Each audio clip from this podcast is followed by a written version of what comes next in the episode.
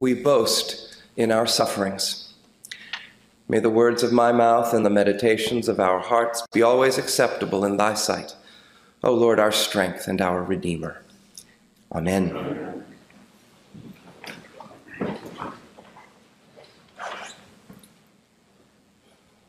This passage from Romans is very famous.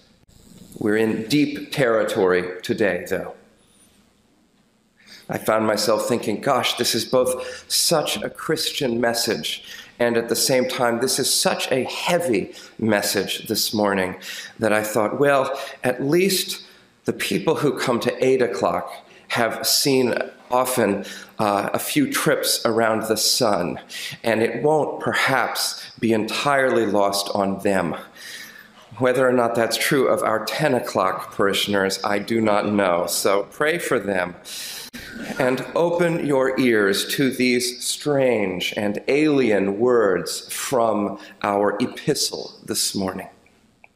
Romans 5, verse 4.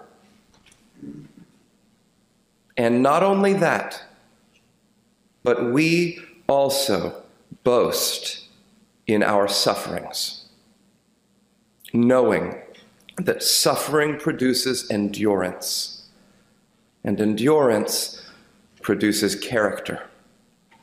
And character produces hope.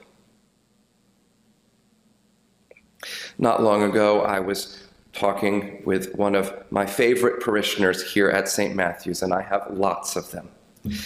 But this one parishioner told me that his favorite verse from the Bible is Romans 5 4. And it stuck in my mind. I thought, gosh, what an odd duck. We rejoice. I knew enough to. You meet the one that says we rejoice in our sufferings, and he rattled it off because we know suffering produces perseverance, perseverance, character, and character, hope. And it struck me that this is a verse that only a Christian could love. Not because it's weird to have a favorite Bible verse, but because this Bible verse not just mentions, but actually trumpets suffering as being something that we rejoice in. This alien sentiment is not unique to this one verse, which makes sense because suffering is not unique to just a few of us or just an occasional outlier in the experience of life. No, in fact, this theme runs throughout life and throughout Scripture. That same week, after the conversation I mentioned with this parishioner, I attended a theology conference in New York City called Mockingbird. And there I heard my brother Simeon, professor of theology in Cambridge, UK, giving a very heady, somewhat abstract, but also really deep and rewarding talk about theology. And in his talk, he specifically referenced this verse. Again, there it was. Then the next speaker got up right after him.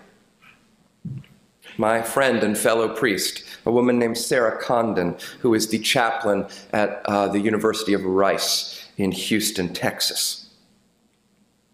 And coincidentally, or not, her entire talk was based on this same verse. Like an earworm, I couldn't dodge it. I couldn't evade thinking about this passage.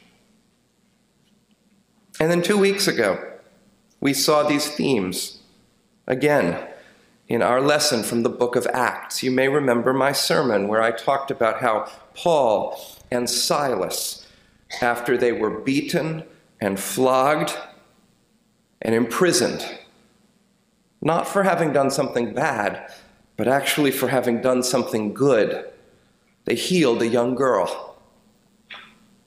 Well, when they were locked in their cell, in chains and stocks. We're told, quote, they were singing hymns and praises to God, and the other prisoners were listening to them.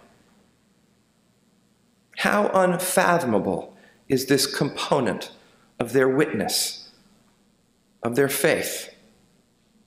That when they are imprisoned, having been beaten, they would sing hymns and praise to God.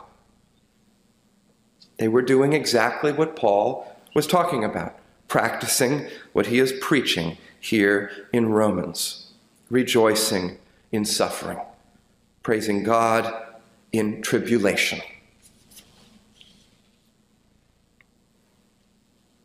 And this is where we begin to learn some of the deep truths about God and this world that the Bible teach and that you will not learn anywhere else. You see, most people underestimate the ubiquity and oft present reality of suffering in this world. It takes myriad forms, and yet all of us are wrestling with it most of the time. But we live in a world where somehow people have drawn this false conclusion that when they suffer, something out of the ordinary is occurring. It is because somehow they are being treated unfairly. And this assumption could not be more mistaken. No, everybody suffers. I've been rereading my favorite novel, Theophilus North by Thornton Wilder.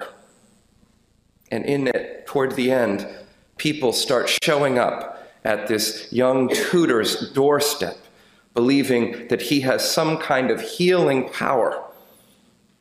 And he writes that as he saw the people gathered outside of his door, quote, I was no stranger to the unfathomable misery in the world. Sam Shoemaker, a great preacher in New York City in the 1930s and 40s at Calvary Church in New York, he put it like this Everyone either has a problem, is a problem, or lives with a problem. These are all various ways of saying what the Bible teaches, which is that this world is fallen and that death is always knocking at the door. If you are not suffering now, be glad. That is a mercy of God and not the default position of life. Tim Keller, another brilliant preacher in New York, he puts it like this Christians suffer more than other people because they see what is actually true about the shape of being alive. He says, I can always spot when men have started to become deep believers because they are men who start crying again when they feel moved for the first time since they were about nine years old. Now, one thing that this passage and verse is very much not saying needs to be drawn out. Paul does not say that we rejoice about our sufferings. No, he is not saying that bad things are good. That would be callous. If that were true, then Christians would be the last ones to cry, not the first. We are not Stoics who rise above suffering through aloof sentiment and hardness of heart.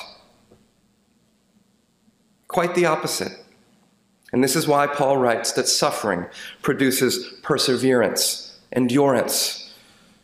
Do you know what that is?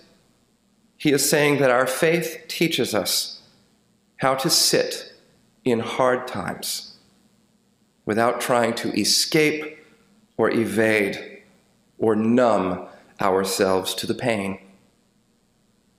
We do not try to escape. We do not try to drink the pain away, so to speak. No, we feel how much things can hurt, how vulnerable our hearts are. when Jesus heard that his friend Lazarus had died. Do you remember? He was overcome with emotion and he cried.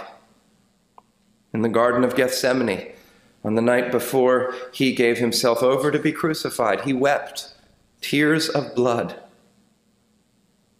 When Job's life was destroyed by sufferings, and he wept and heaped ashes on his head and tore his clothes, the Bible does not say Job lost perspective. No, it says Job did not sin. We Christians suffer, and it is appropriate to feel the pain of life when it is hard and hurting, and we are smarting from it. And the truth is that it is our faith that enables us to face, to endure the reality of suffering, and not to minimize how much it hurts. But here's the thing, and this is my second point. The reason we rejoice in our sufferings as Christians is because suffering teaches us how to actually pray. Suffering clarifies what really matters in this world. It separates the dross from the firm and lasting metal it takes us to Jesus in a way that nothing else can. When we are in pain, we learn to look to God in a real way, hoping that perhaps there might be a comfort. I remember the sad story of a friend of mine who approached a parishioner who had lost a child. And he said, I want you to know God had nothing to do with this to the woman. And she said to him, Please don't take away the only hope that I have left right now. When we are in pain, we treat God as though he is actually real. We find in Christ a God who suffers with us. We get to know our Lord. My friend Sarah, the one I mentioned earlier in her talk, was giving a eulogy. She lost both of her parents two years ago in a sudden and terrible accident right before Christmas. And this is what she said. I find it so frustrating when people lament the fact that it takes some natural or societal disaster for us to come together. She said, That's just the only way you get it. We can't get all the goodness without the suffering too. And that's what that verse is about. You won't realize how much love you have in your heart for someone until that situation or person or relationship is threatened.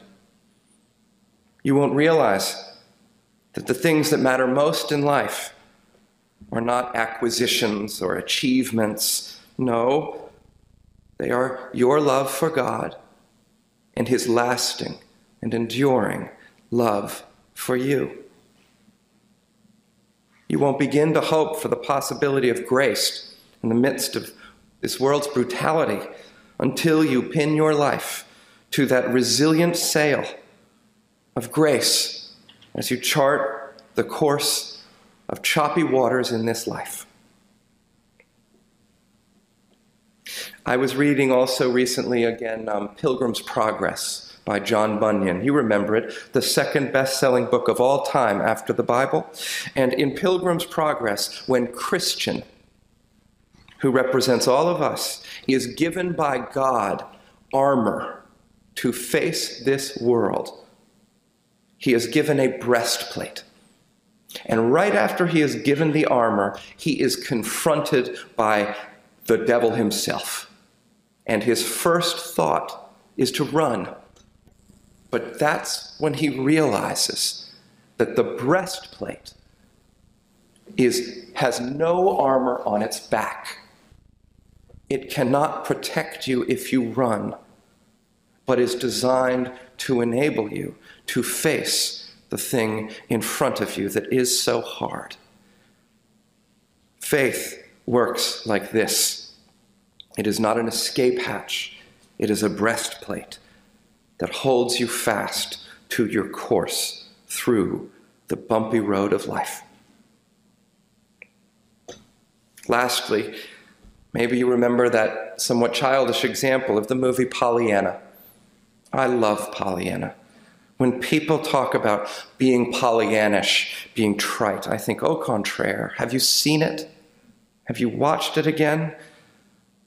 In that film, when Pollyanna is hit by a car, for the first time, an entire church full of fickle and shallow people, including a shallow pastor and vicar, hit their knees and they pray in earnest that this little girl will walk again. They are drawn together, their faith becomes real, and God leads them through to new places where they could not have otherwise gotten. As a church, as people in themselves, and as Christians. Rejoice in suffering. Amen.